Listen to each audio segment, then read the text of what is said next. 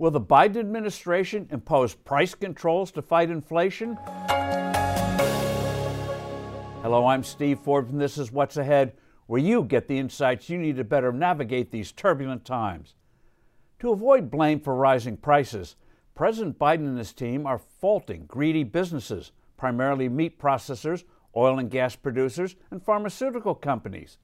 There is growing talk that if inflation doesn't ease soon, the White House may impose, and I quote, temporary, unquote, price controls on voter sensitive products like beef, chicken, gasoline, heating oil, and various prescription drugs.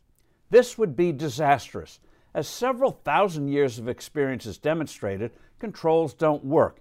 They make things worse because they attack symptoms, not the underlying cause, which is lowering the value of the currency.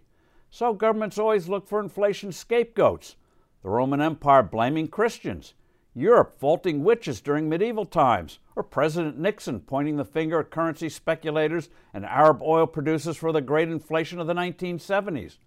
By artificially suppressing prices, controls increase demand for the products while hurting the creation of more such products because producers can't cover their growing costs.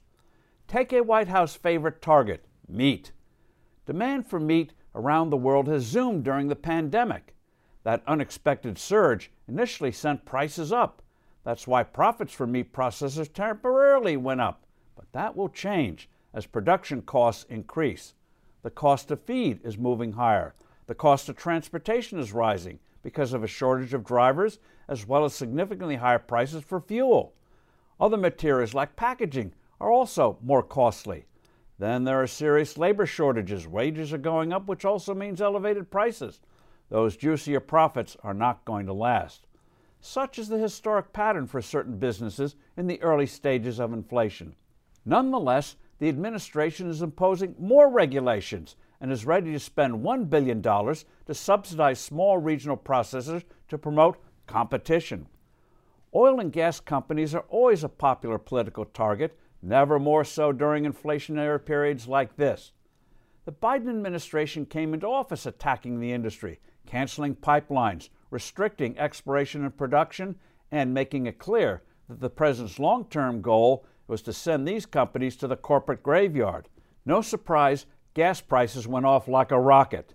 Now, the White House is begging Russian OPEC to boost production and is threatening domestic producers. Price controls on prescription medicines would kill innovation, which is what happened in Europe.